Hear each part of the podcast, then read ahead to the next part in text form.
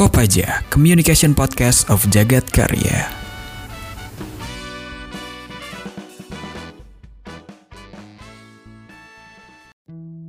Halo semuanya, ketemu lagi di Kopaja, Communication Podcast of Jagat Karya. Buat lo semua yang belum tahu apa itu Kopaja, jadi Kopaja adalah sebuah podcast persembahan dari BMVCom Unpad yang dikelola oleh Departemen Media dan Informasi. Di podcast ini, kita bakal ngebahas hal-hal yang seru, tanpa batas, dan seputar kemahasiswaan. Mungkin banyak dari warga Vkom yang belum kenal gue itu siapa ya. Kenalin dulu, nama gue Lutfi, tapi bisa banget lu panggil Rehan dari Departemen Entrepreneurship dan Networking atau biasa disingkat EWORK yang khusus membahas tentang entrepreneurship dan juga networking tentunya dari BEM Vkom 4 itu sendiri.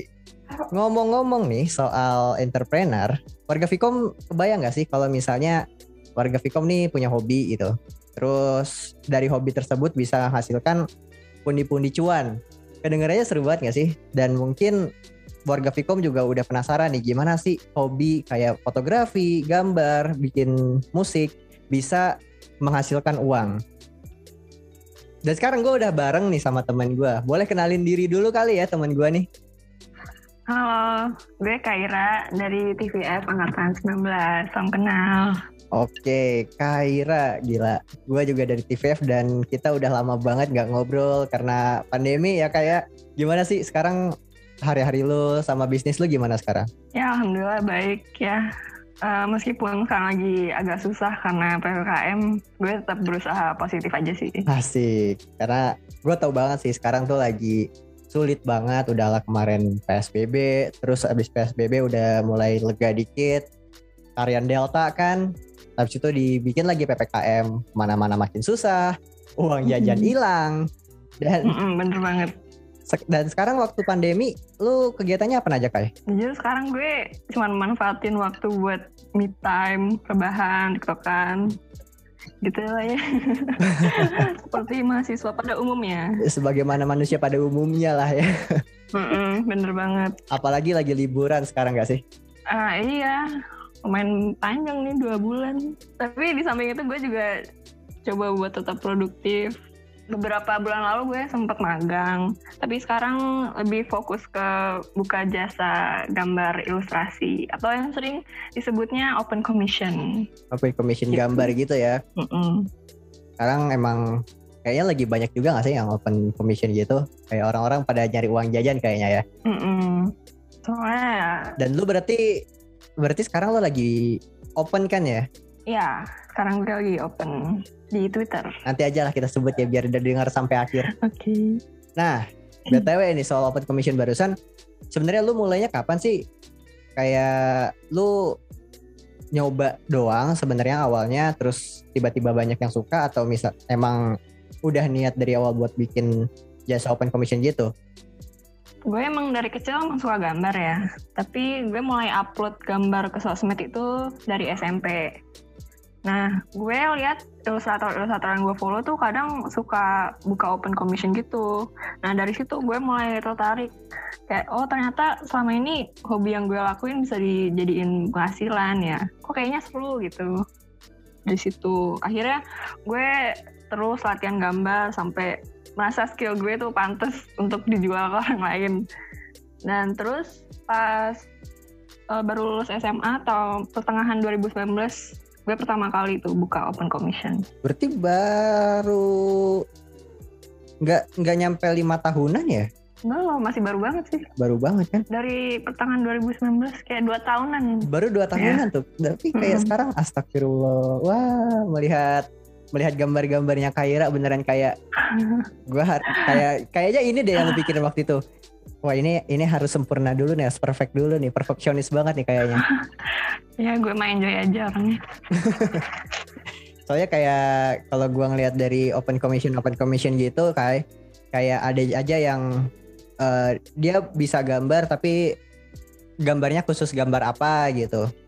Tapi waktu itu kan gue pernah minta ke lu dan gue juga sering nge-stalking IG IG ini lo ya, IG artistik lo. Mm-mm. Itu beneran kayak apa aja lu bikin gitu, gambar orang, gambar setengah badan, habis itu ilustrasi-ilustrasi gitu juga lu bikin. Iya. Makanya kayak ah, ini sih ini sih udah beda kelas gitu. Gue kira lu udah lama ngebuka bisnisnya kayak gitu. Hmm. Cuman ternyata baru 2019 kemarin. Itu pun juga karena gue kekurangan uang jajan. Ya, Aduh kurang uang jajan emang bikin mindset kita cuan-cuan-cuan ya. Soal gambar tadi kan lu dari dari kecil kan ya masuk ke gambar tapi lu ada khusus belajar gambar gitu di mana nggak? enggak. Enggak. Dari kecil gue emang ini sih suka nonton kartun gitu kan. Ah. Ya dari situ aja gue mulai ikutin gambar-gambar karakternya. Terus lama-lamaan gue suka. sama gambar gitu ya. Berarti kayak ya udah ini ada kertas nih, coret-coret aja dulu gitu kan. Mm-mm. Sama apa keluarga gue juga emang ada background artistiknya juga. Eh, uh-uh. Jadi orang tua gue dua-duanya lulusan DKV. Jadi mungkin dari situ juga kali ya. Lingkungannya emang udah lingkungan seni gitu lah. Seni lingkungan gambar lah ya. Iya. Soalnya kalau misalnya gua nih gambar ya kan. Ujung-ujungnya gua mau gambar mobil juga jadi kayak busa spons cuci piring. Kayak kan rencana bikin Mercedes Benz taunya yang jadi SpongeBob SquarePants. Gak apa, out of the box itu bagus. Out of the box itu bagus. Gak apa-apa itu kreatif. Gila gua kagum banget sih sama orang-orang yang berkarya gitu. Kayak lu lah contohnya. Soalnya masa-masa kayak gini yang toko pada gulung tikar, usaha makin sepi, bahkan film juga harus stop produksi kan kita berdua sama-sama televisi dan film kan ya. Mm-mm, sayangnya ya. Heeh, jadi kayak bingung sekarang mau ngapain, tapi lo masih tetap berkarya, masih tetap bikin, masih tetap gambar gitu kan. Bahkan kayak tadi nggak nggak berhenti gitu dari kecil, masih konsisten sampai sekarang untuk gambarnya. Tapi worth it nggak sih, kayak gambar kayak gitu? Selama gue suka sih, gue rasa worth it worth it aja. Karena ini emang bikin gue seneng juga. Jadi kayak nggak ada ruginya gitu. Ah, Oke oke.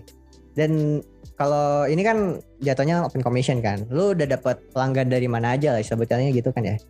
Karena gue bukanya internasional sama price yang gue taruh tuh dolar ya mata uangnya. Jadi kebanyakan sih dari luar negeri.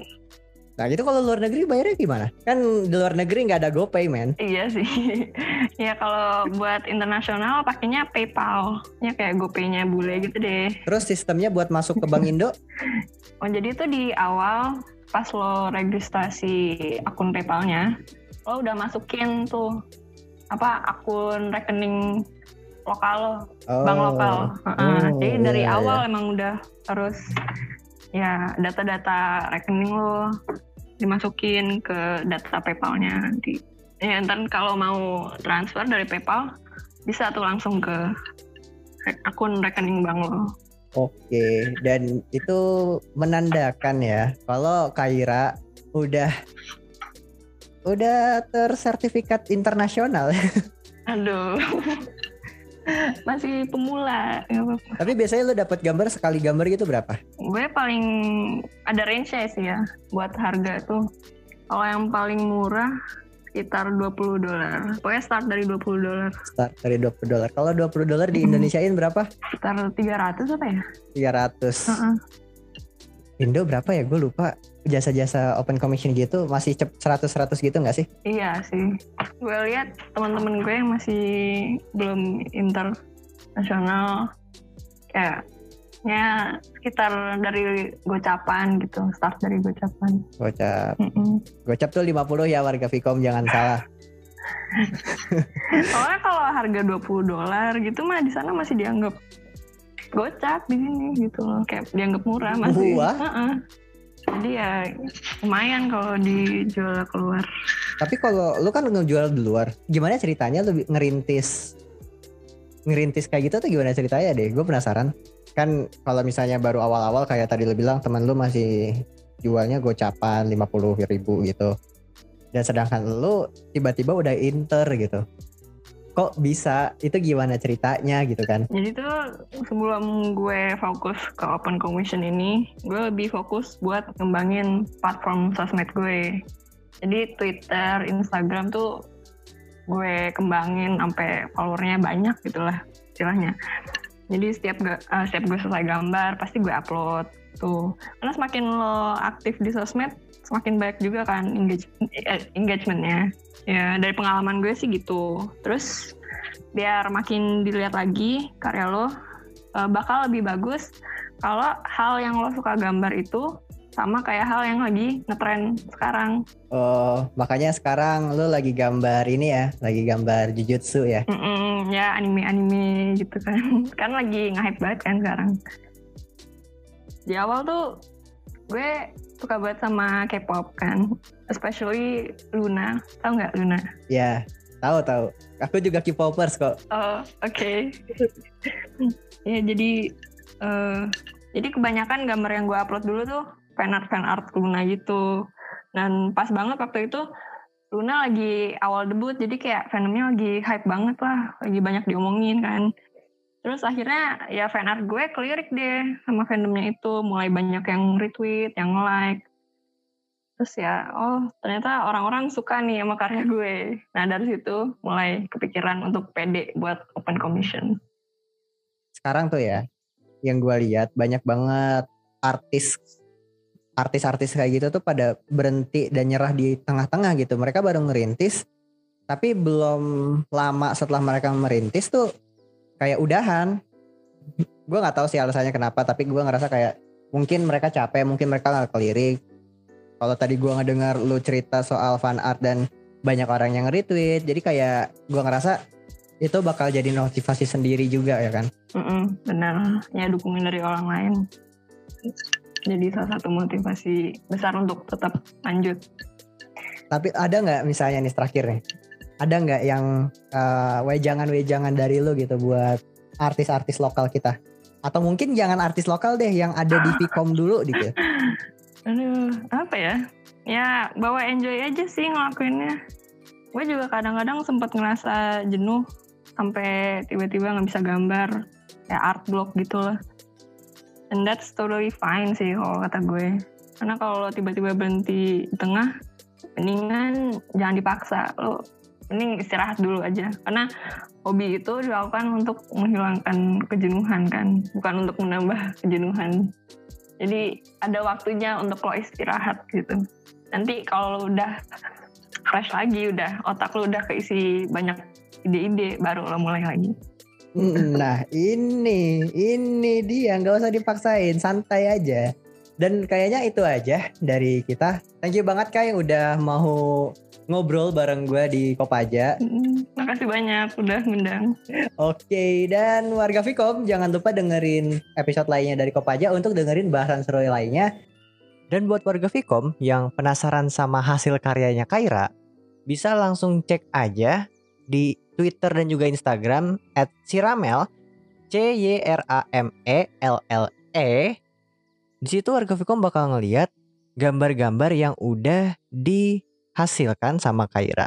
Dan juga jangan lupa buat ngefollow akun sosial media BEM Vicon Unpad biar tetap update sama perkembangan apa aja dari Vicom Unpad dan juga dari BEM Vicom Unpad. Dan sekali lagi itu aja dari gue. Terima kasih atas perhatiannya dan sampai jumpa.